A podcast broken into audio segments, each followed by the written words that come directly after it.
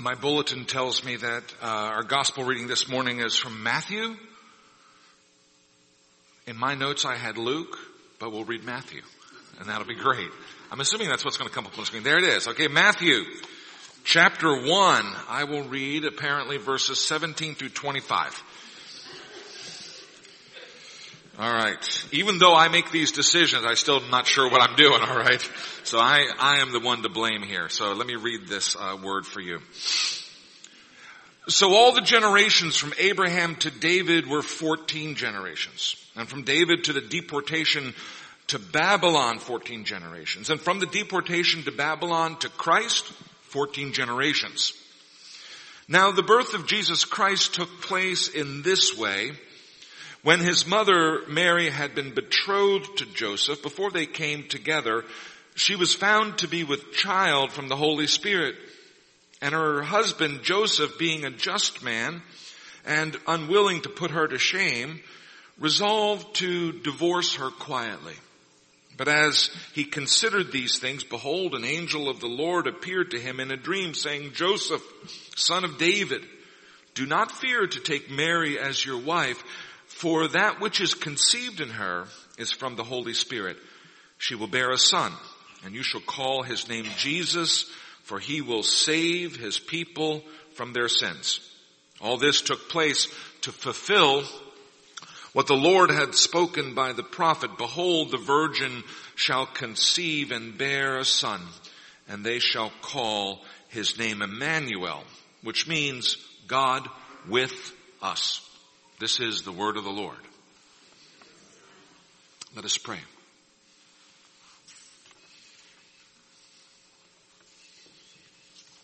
Lord, may the words of my mouth and the meditation of all of our hearts be acceptable in your sight, for you are our rock and our redeemer. Amen. Amen. So the Lord be with you. Ah, the Roman Catholics have appeared. Those of you who are good Roman Catholics, you automatically respond to the greeting, the Lord be with you, by saying, and also with you. Or if you're an up-to-date Catholic, you would have said, and with your spirit. They made that change in the Mass liturgy in 2011. That priestly greeting, the Lord be with you, is often known by its Latin name, Dominus vobiscum it is a traditional, ancient greeting, a salutation, much older than the Roman Catholic Church.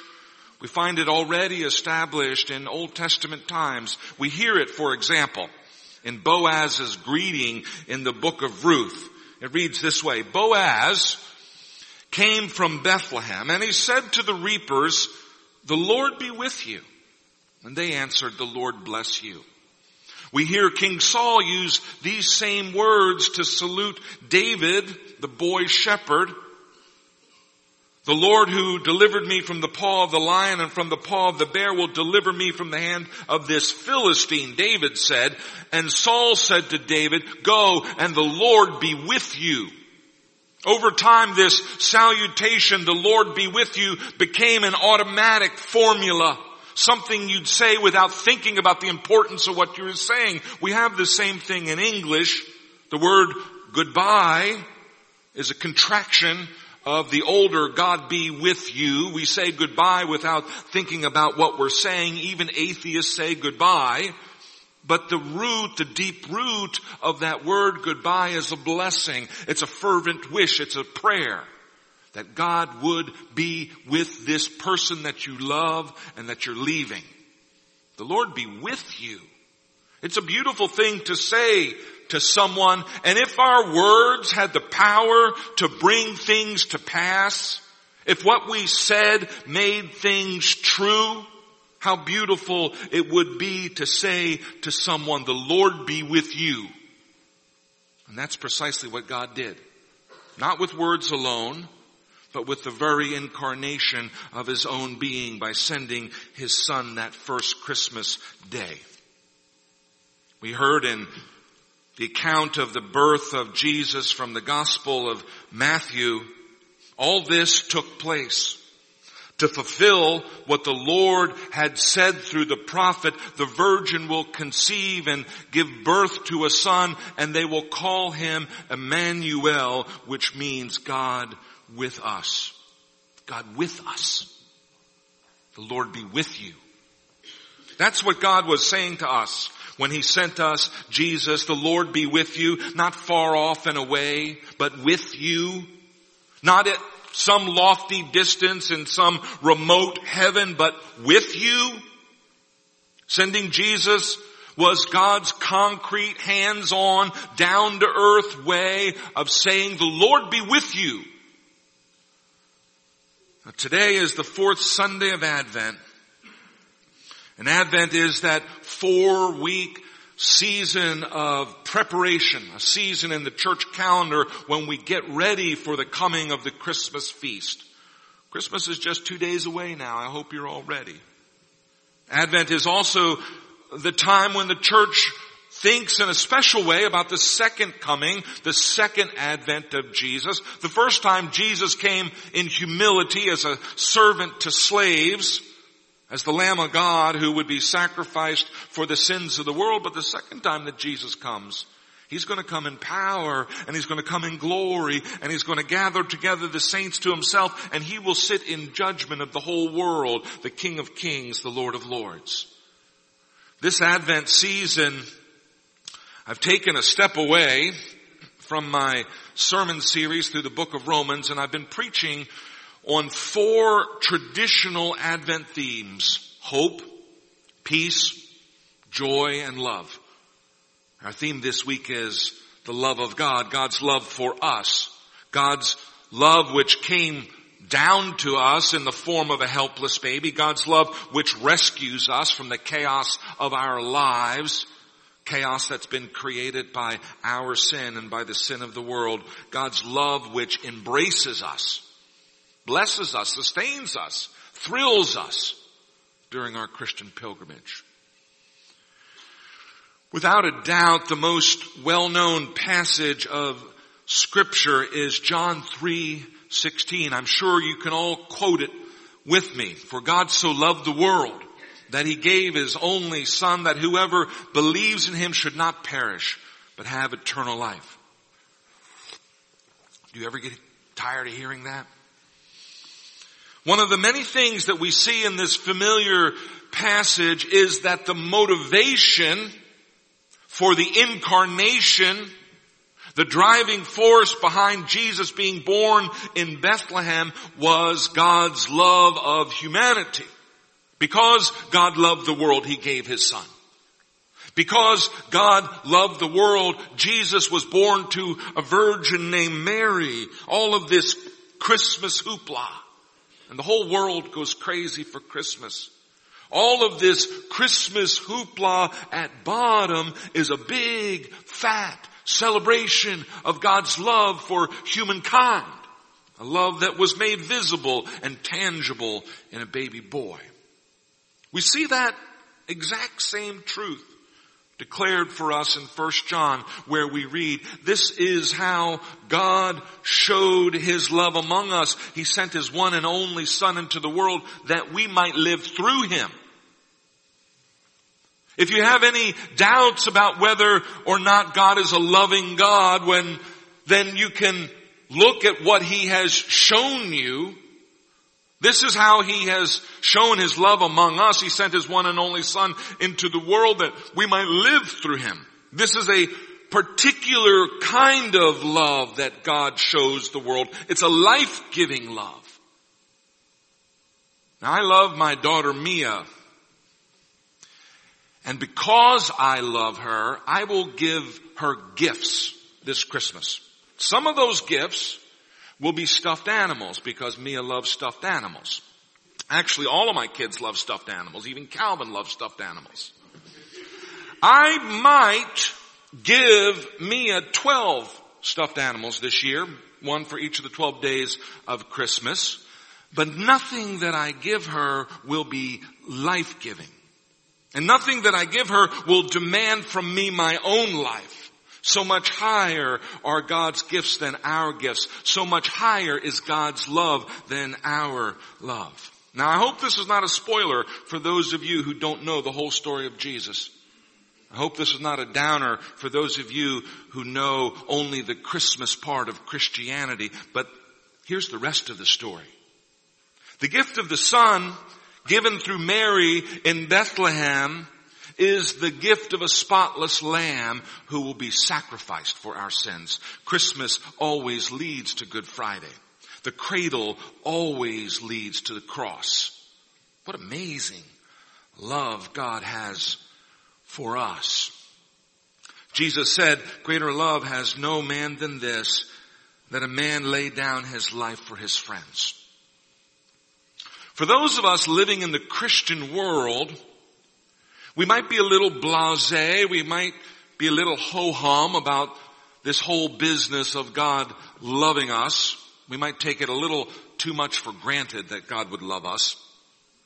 But if you're a Hindu, for example, if you worship the goddess Kali, you certainly don't expect her to love you. She's powerful, yes, she's useful to be sure, but she's not loving. You offer her sacrifices, hoping that she will do favors for you, but you don't expect her to love you. That's just not something that Kali does. If you study the history of religions, if you study world religions, you'll find that a loving God is actually a rather strange idea. You might remember the story of the Canaanite prophets of Baal in 1 Kings chapter 18. They shouted until they were hoarse. They slashed themselves with knives, all to get God's attention. But he wasn't listening. And Elijah mocked them. He said, maybe your God is sleeping. Shout a little louder. Maybe your God has gone to the bathroom. Give him a minute. The belief that God is indifferent toward humanity, that God is unconcerned about us is all too common in world religions and much of human religious practice throughout history has been an attempt to get the attention of an indifferent God. Almost as if we were neglected children, desperate for the attention of a parent who's too drunk or too checked out or too self-absorbed to notice us.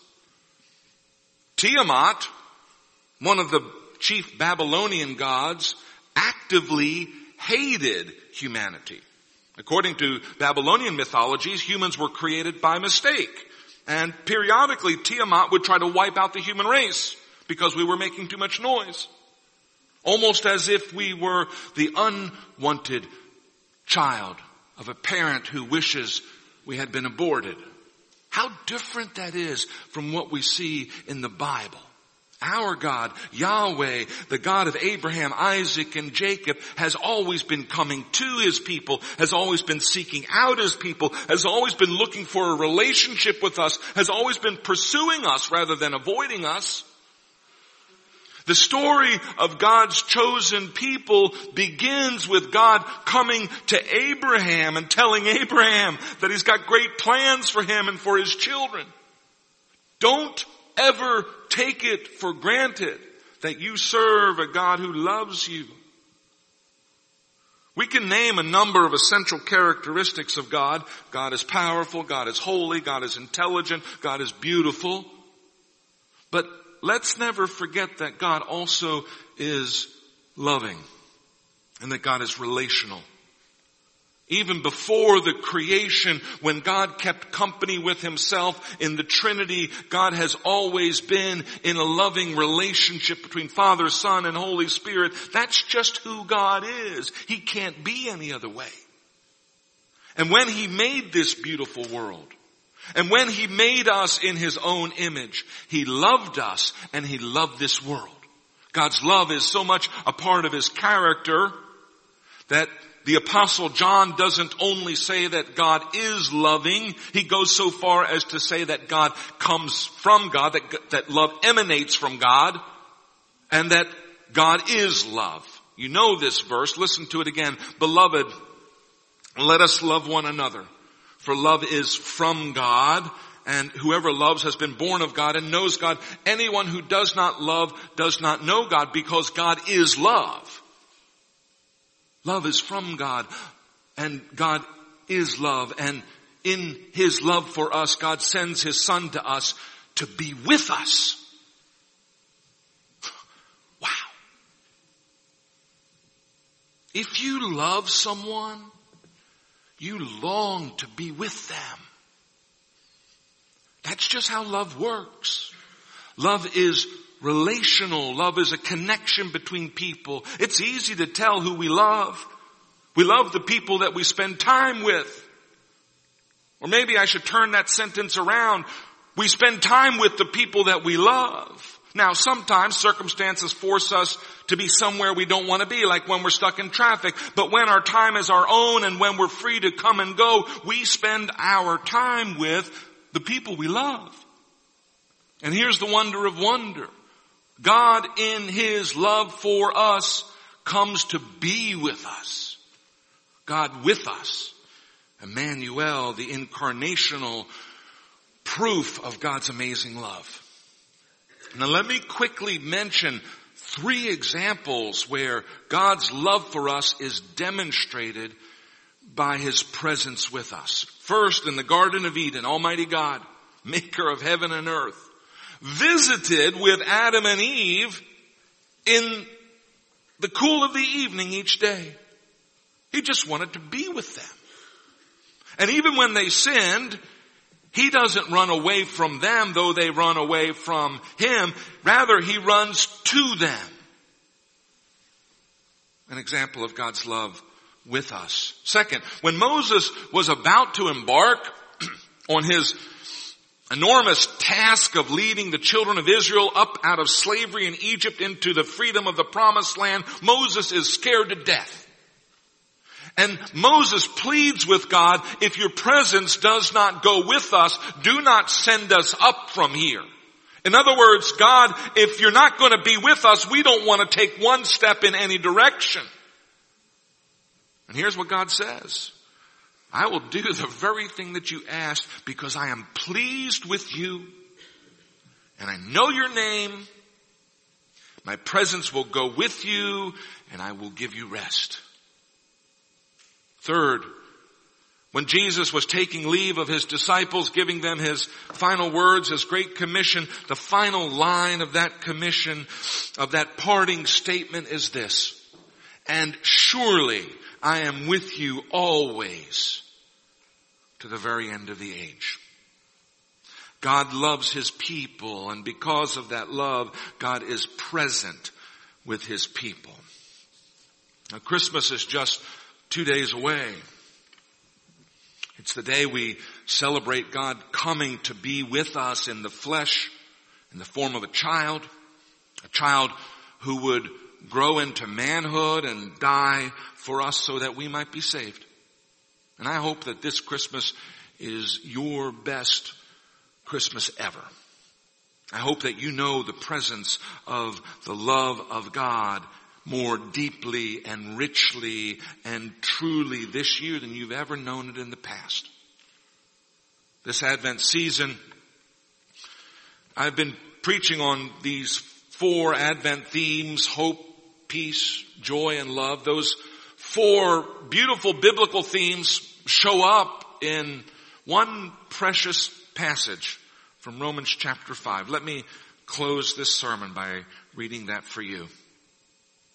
Since we have been justified by faith, we have peace with God through our Lord Jesus Christ. Through Him, we have also obtained access by faith into this grace in which we stand and we rejoice, there's the joy, in hope of the glory of God. Because God's love has been poured into our hearts through the Holy Spirit who has been given to us. Hope, peace, joy, and love. These are the gifts of Christmas. How do we receive them? We receive them in faith and in trust in Jesus, in His atoning death on the cross. By faith in Christ, our sins are forgiven and we are at peace with God. No longer at war, not at war with God and not at war with each other.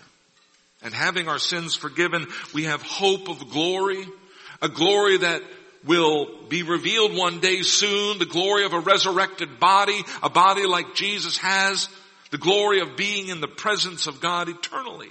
And because of that hope of glory, a hope which does not disappoint, we have joy. Even in the difficult circumstances of life because we know that God is working all things for our good. Because we know that God will n- never leave us nor forsake us. And all of that is because God has poured His love, has poured Himself into our hearts through the Holy Spirit. I hope you know that reality this Christmas season. The reality of Emmanuel, God with us. So the Lord be with you. Amen.